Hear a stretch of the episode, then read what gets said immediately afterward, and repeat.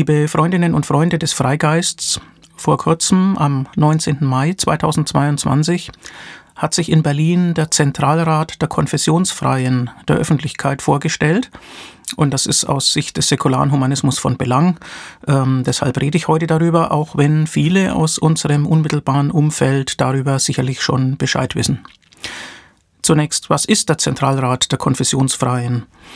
Antwort, das ist der umbenannte und umorganisierte Corso, Koordinierungsrat säkularer Organisationen, der 2008 gegründet worden war, damals aus zunächst informellen Treffen von Funktionären der säkularen Szene hervorgegangen, die es seit etwa dem Jahr 2000 äh, gegeben hatte. Säkulare Organisationen gibt es ja verschiedene und verschiedenartige.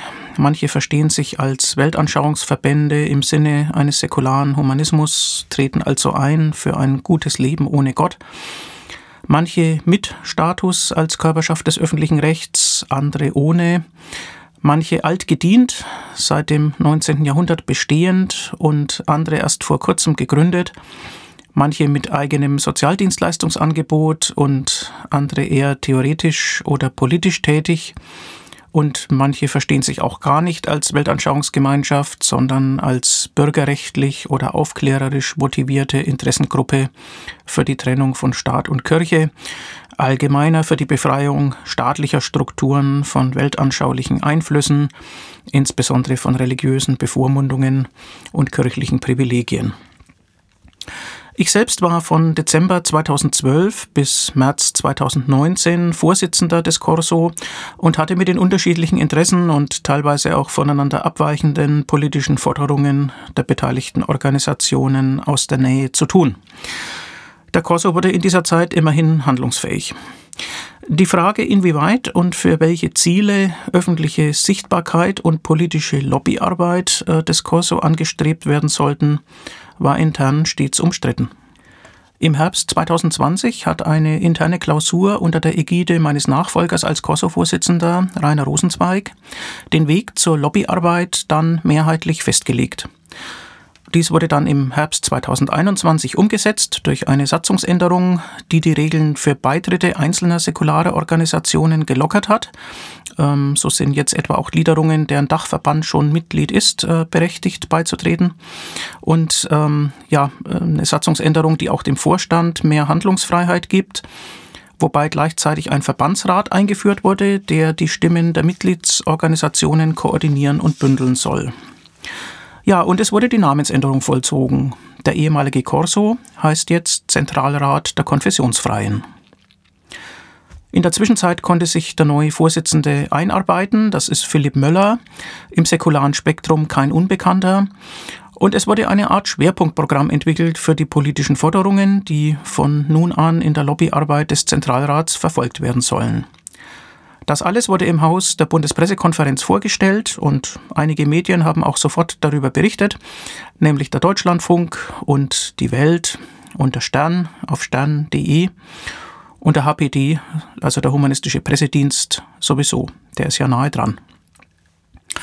Wie versteht sich nun der Zentralrat der Konfessionsfreien und was sind seine Ziele und Forderungen?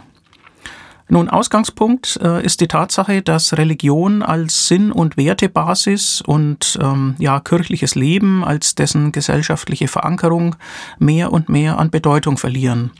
Die Konfessionsfreien stellen in der Bundesrepublik bekanntlich einen Anteil von über 40 Prozent und die Angehörigen beider großen christlichen Kirchen zusammengenommen nur mehr einen Anteil von unter 50 Prozent der Gesamtbevölkerung. Der Zentralrat sieht in dieser Situation nachwirkende, aber unzeitgemäß gewordene Privilegien der Kirchen und fordert demgegenüber eine konsequente weltanschauliche Neutralität des Staates und gleiche Chancen, gleiche Repräsentanz, gleiches Gehör für nicht religiöse Menschen, für ihre säkularen Argumente und für eine humanistische Lebensauffassung ohne Gott. Der Zentralrat der Konfessionsfreien ähm, ist dabei selbst keine Weltanschauungsgemeinschaft und auch kein Dachverband bloß von Weltanschauungsgemeinschaften, sondern eben eine politische Lobbyorganisation. Er befeuert nicht den weltanschaulichen Widerstreit, betreibt also keine, jedenfalls nicht in erster Linie, äh, inhaltliche Religionskritik und entwickelt auch keine eigenen weltanschaulichen Konkurrenzangebote. Er wendet sich daher ähm, in erster Linie gar nicht an die Kirchen als Gegenüber, sondern er wendet sich ähm, in einer kritisch-konstruktiven Weise an die Politik, also an die Parteien, an die Regierung und natürlich auch an die Öffentlichkeit. Der Zentralrat sieht weltanschauliche Betätigungen jeder Art, seien sie religiös oder nicht religiös, als Privatsache an. Und aus diesem Verständnis leiten sich auch seine Forderungen ab, und das steht natürlich in einer aufklärerischen Tradition. Das Schwerpunktprogramm mit den politischen Forderungen enthält zwölf Punkte und trägt den Titel Die säkulare Ampel. Das nimmt klarerweise Bezug auf die Ampelkoalition der Bundesregierung. Ich will im Folgenden die zwölf Forderungen kurz nennen und auch jeweils kurz erläutern. Ausführlicheres dazu kann man im Netz nachlesen auf der Homepage des Zentralrats der Konfessionsfreien auf konfessionsfrei.de. Es ist ganz bezeichnend, dass etliche ähm, der in den Forderungen berührten Themen auch schon in früheren Folgen unseres Podcasts Freigeist eine mehr oder minder tragende Rolle gespielt haben. Das werde ich dann jeweils dazu sagen. Also, Punkt 1 lautet gleiches Arbeitsrecht für alle garantieren. Das bezieht sich auf die Sonderstellung der Kirchen als Arbeitgeber, insbesondere auf den besonderen Tendenzschutz und das angebliche Selbstbestimmungsrecht der Kirchen, ähm, von dem da immer wieder die Rede ist. Ähm, das ist aber qua Verfassungstext eigentlich nur ein Selbstverwaltungsrecht. Über das kirchliche Arbeitsrecht hatte ich bereits in Freigeist Folge 8 geredet. Alle auch früheren Folgen des Freigeists findet man ja zum Nachhören ähm, auf der Homepage ähm, von Cortices auf cortices.de im Menüpunkt Multimedia. Punkt 2 des Zentralrats lautet Gesetze zum Schwangerschaftsabbruch reformieren.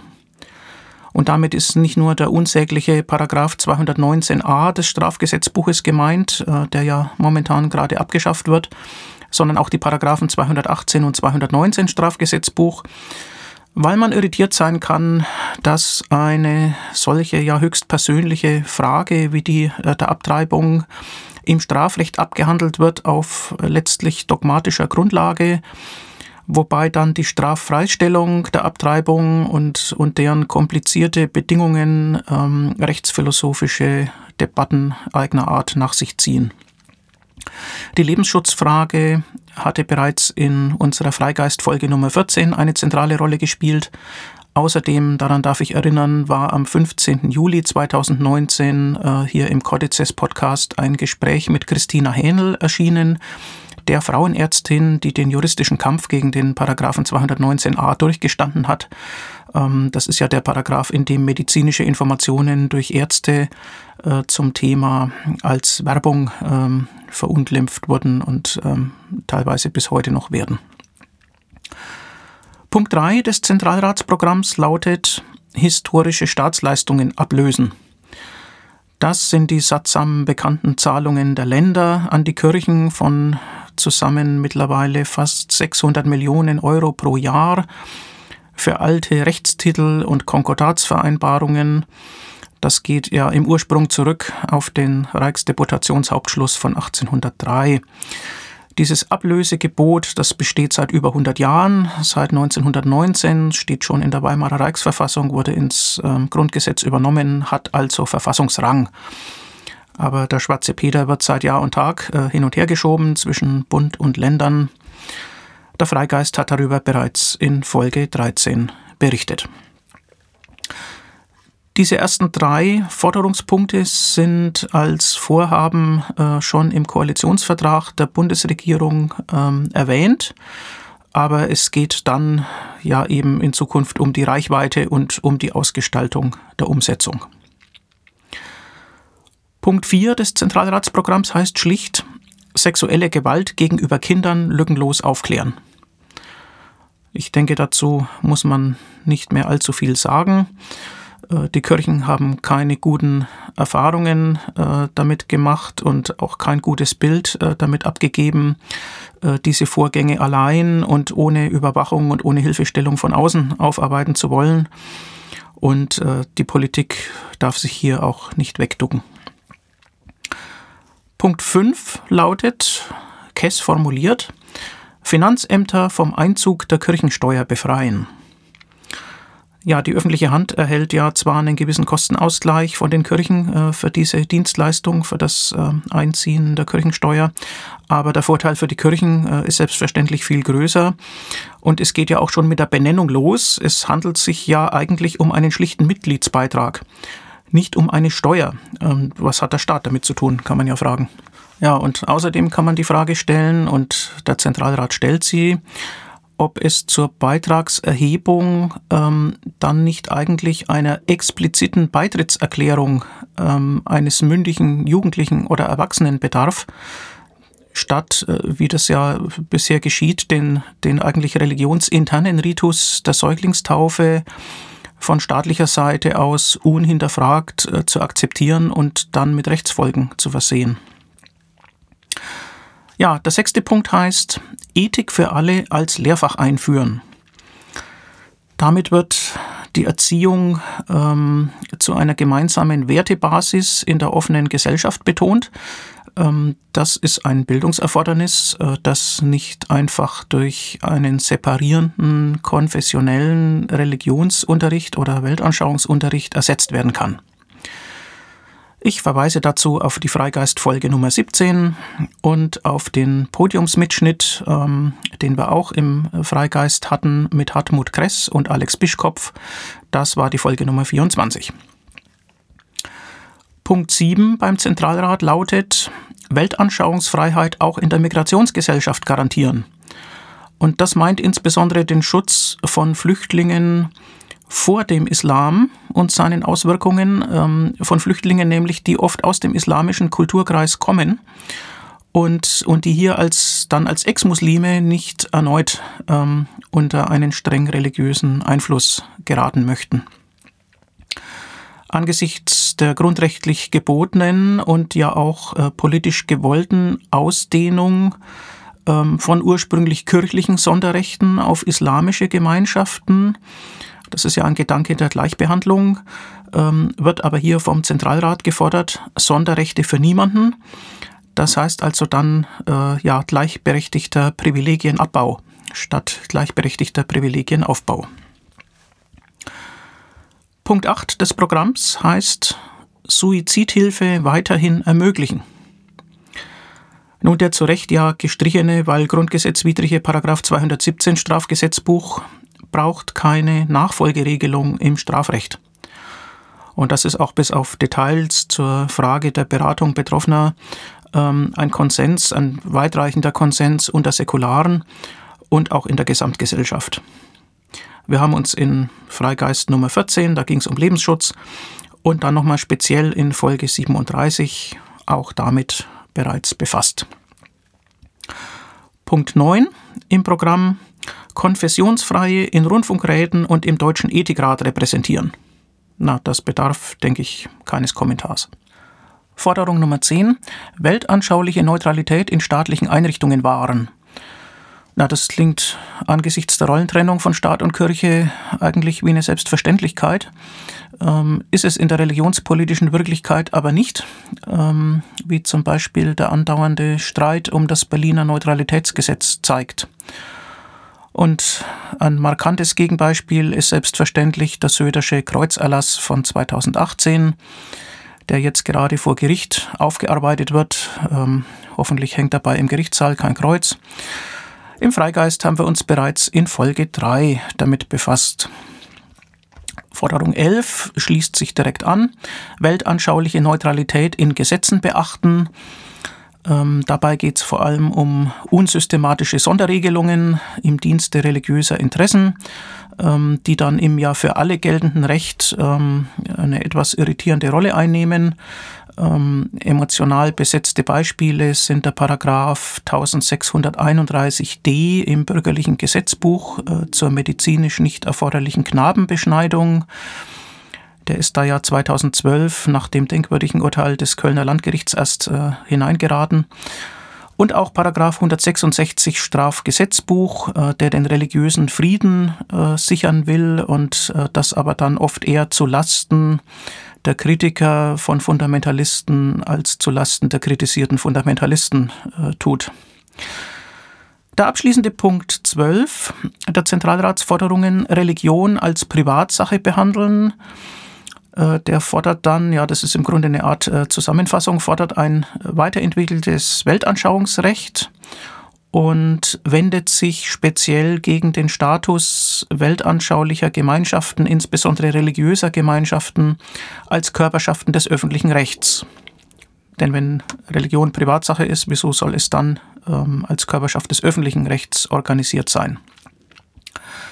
Dabei schreibt der Zentralrat auch, Seite 17 in der Broschüre, persönlicher Glaube und individuelle Spiritualität sind Grundrechte eines jeden Menschen.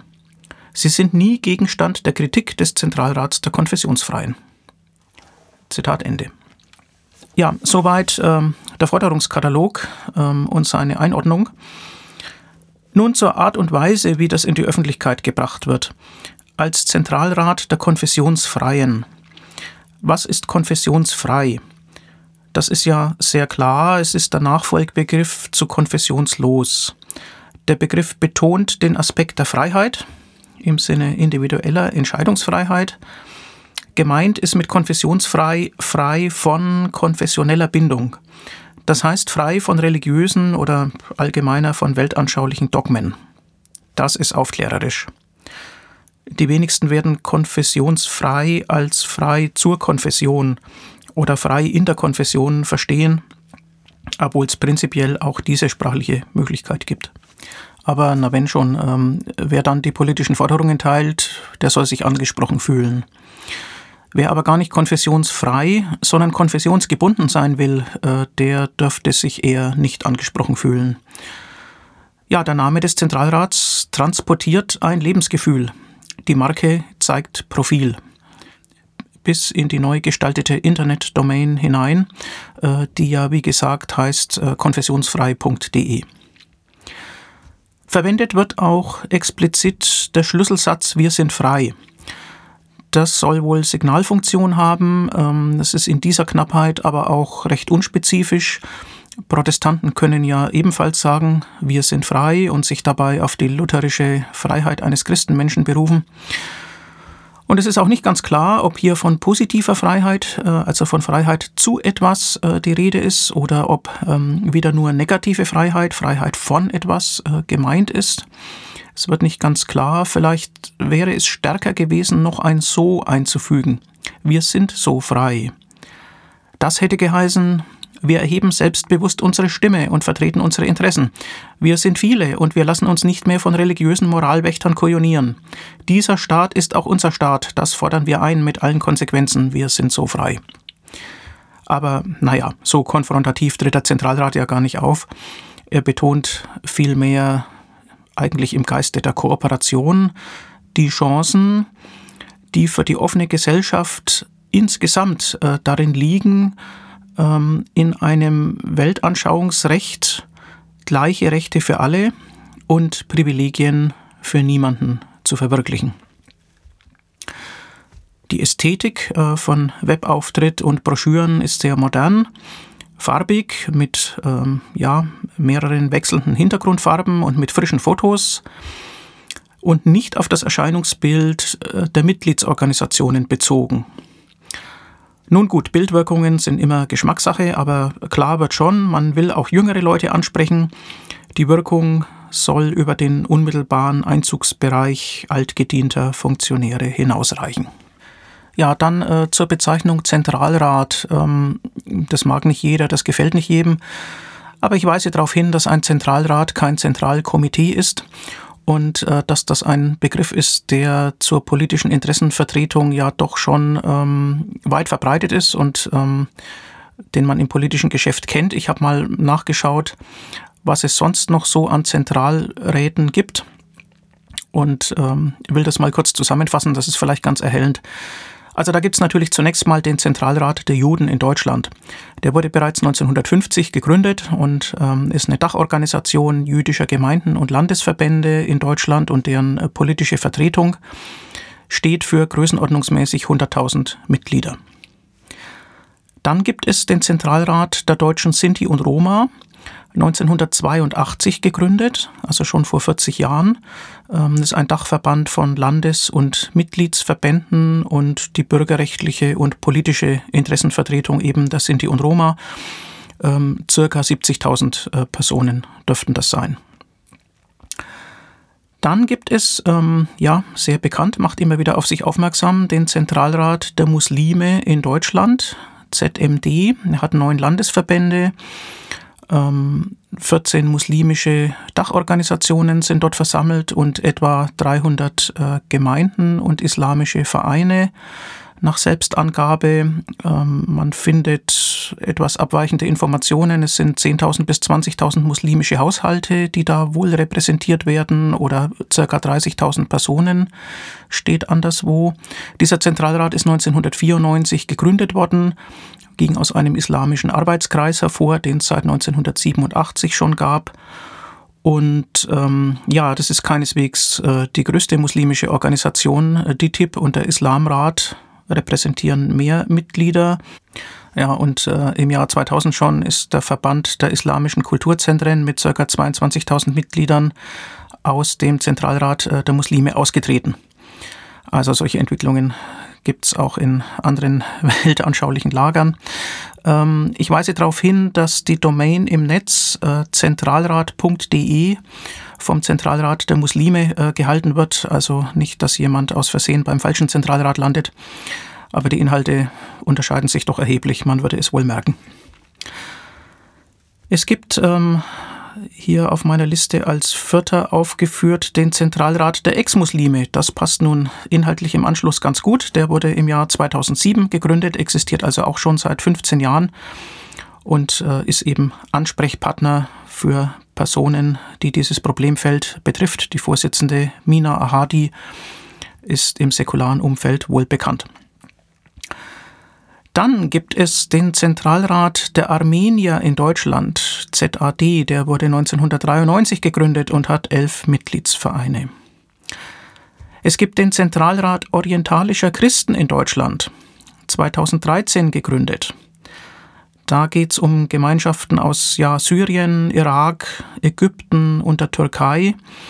Das betrifft äh, insgesamt ca. 200.000 Personen und äh, ja, man nennt das die altorientalischen Kirchen, also das sind orthodoxe, aber nicht byzantinisch orthodox und ähm, die Zersplitterung und die Vorgeschichte über letztlich äh, anderthalb Jahrtausende ist da kompliziert, will ich gar nicht näher erläutern.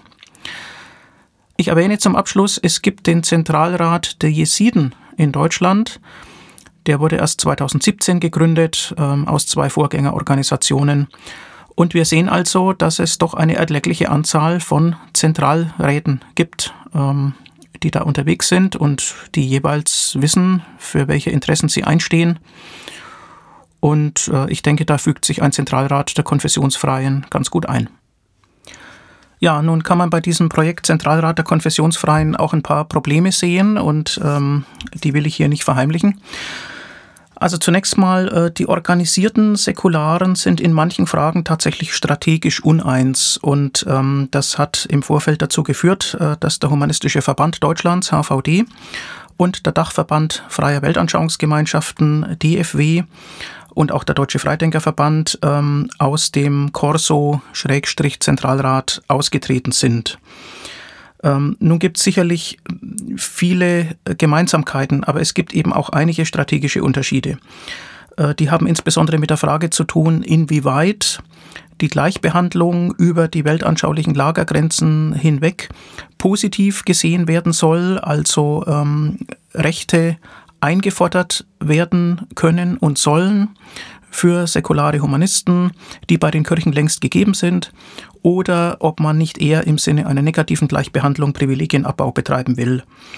Diese strategische Dichotomie ähm, ist unter anderem analysiert worden äh, von dem Religionswissenschaftler Stefan Schröder in seinem äh, Buch über säkulare Organisationen in Deutschland. Und darüber hatte ich im Freigeist Nummer 26 bereits ausführlich äh, berichtet, wer das nachhören möchte. Ja, äh, nun hat äh, der HVD immerhin erklärt, äh, dass er an einer strategischen Partnerschaft ähm, festhält mit den Organisationen des Zentralrats. Das konnte man im humanistischen Pressedienst nachlesen vor einiger Zeit. Und es wird interessant zu beobachten sein, wie das weiterhin dann mit Leben gefüllt wird. Ein leuchtendes Beispiel äh, gibt es schon, nämlich das Bertha von Suttner Studienwerk, ähm, das ja von vier Organisationen, äh, darunter unter anderem der HVD und aber auch die Giordano Bruno Stiftung, äh, getragen wird. Man wird festhalten müssen, ähm, dass jedenfalls die alte Funktion des Koordinierungsrates säkularer Organisationen jetzt verloren gegangen ist. Der Zentralrat ist eine Lobbyorganisation und äh, hat sich als solche auch eintragen lassen ins Lobbyregister. Also das ähm, ist eine Frage, ob da nicht ein Instrument auch verloren gegangen ist. Man kann auch als Problem sehen, äh, dass der organisatorische Unterbau durch diese Austritte, auch durch die Zersplitterung ähm, des säkularen Spektrums in organisatorischer Hinsicht teilweise etwas dünn ist. Ähm, Andererseits äh, gibt es ja zuarbeitende Organisationen, ähm, etwa Phobit, ähm, also die ähm, Forschungsgruppe Weltanschauungen in Deutschland und das Institut für Weltanschauungsrecht, IFW und ähm, auch der Humanistische Pressedienst HPD. Ähm, also da gibt es äh, Unterstützung und äh, Zuarbeit aus dem Umfeld, was einen ja hoffnungsfroh äh, stimmen kann. Es gibt aber sicherlich auch eine relativ dünne äh, Personaldecke. Äh, das erwähne ich nur, damit äh, dieser junge Zentralrat nicht mit ganz unrealistischen Erwartungen befrachtet wird. Also man darf da keine Wunder erwarten. Aber okay, Säkulare erwarten ja ohnehin keine Wunder.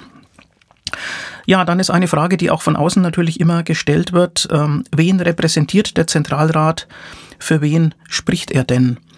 Und da geht es tatsächlich nun nicht um formelle Mitgliedschaften, ähm, sondern es geht um die Inhalte dieser Interessenvertretung.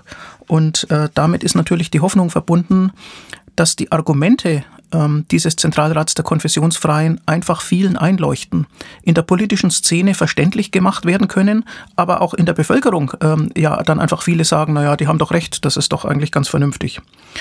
Ähm, insofern geht es einfach um die Positionen, die dort vertreten werden. Und ähm, bei der Frage nach den Mitgliedszahlen kann man ja auch darauf verweisen, ähm, dass dieser quasi automatische Mitgliederzuwachs äh, durch die Säuglingstaufe bei den Kirchen nun einfach nicht das ist, was man als Konfessionsfreier äh, richtig findet. Und ja, insofern ähm, bleibt abzuwarten, welche Resonanz das Ganze findet. Man könnte der Meinung sein, dass die Initiative jetzt zum falschen Zeitpunkt kommt. Ähm, ein Gedanke, den ähm, ein Freund von mir kürzlich geäußert hat, ähm, ist das das, was die Öffentlichkeit jetzt beschäftigt, äh, Dominanz durch die Kirchen. Also wir leben in Zeiten eines Krieges in Europa, wir leben in Zeiten, in denen der Klimawandel äh, noch keineswegs ähm, äh, gelöst, noch keineswegs abgewendet ist. Ähm, also man kann der Meinung sein, die Leute haben einfach andere Sorgen. Aber demgegenüber muss man sagen, irgendwann muss man halt mal anfangen. Organisatorisch war jetzt die Zeit reif. Und die, die es wollen, machen es jetzt eben. Im Idealfall kann es gelingen, für den neutralen Staat auch Brücken in andere weltanschauliche Lager zu bauen. Und ja, ähm, es bleibt zu hoffen, dass die Forderungen Gehör finden, ähm, dass sie Unterstützer finden und man muss ja nicht pessimistisch sein. Langfristig liegen diese Themen und liegen diese Forderungen sicherlich im Trend und dürften auch bei Politikern insofern auf ein gewisses Interesse stoßen, als damit ja auch wachsende Wählermilieus verbunden sind, worauf der Zentralrat auch hinweist. Ein weiterer Positivfaktor, das darf ich zum Schluss noch sagen, ist der Vorsitzende Philipp Möller, ein erfahrener Säkularer, ein urwüchsiger Kritiker unberechtigter Autoritätsansprüche. Er ist mit dem Politikbetrieb ähm, schon einige Jahre lang in Berührung gekommen und er wird sicherlich ohne falsche Scham, ohne falsche Scheu auftreten und er ist um ein offenes Wort nicht verlegen. Ich denke, es wird eine gute Idee sein, äh, den Philipp Möller dann auch mal äh, zu interviewen und im Gespräch hier im Freigeist äh, direkt vorkommen zu lassen. Aber vielleicht erst in ein paar Monaten, ähm, wenn Erfahrung gesammelt wurde, wenn er dann berichten kann, welche Erfolge sich eingestellt haben, auf welche Resonanz die Forderungen gestoßen sind. Die Zukunft wird's weisen. Es ist und bleibt spannend. Vielen Dank für die Aufmerksamkeit.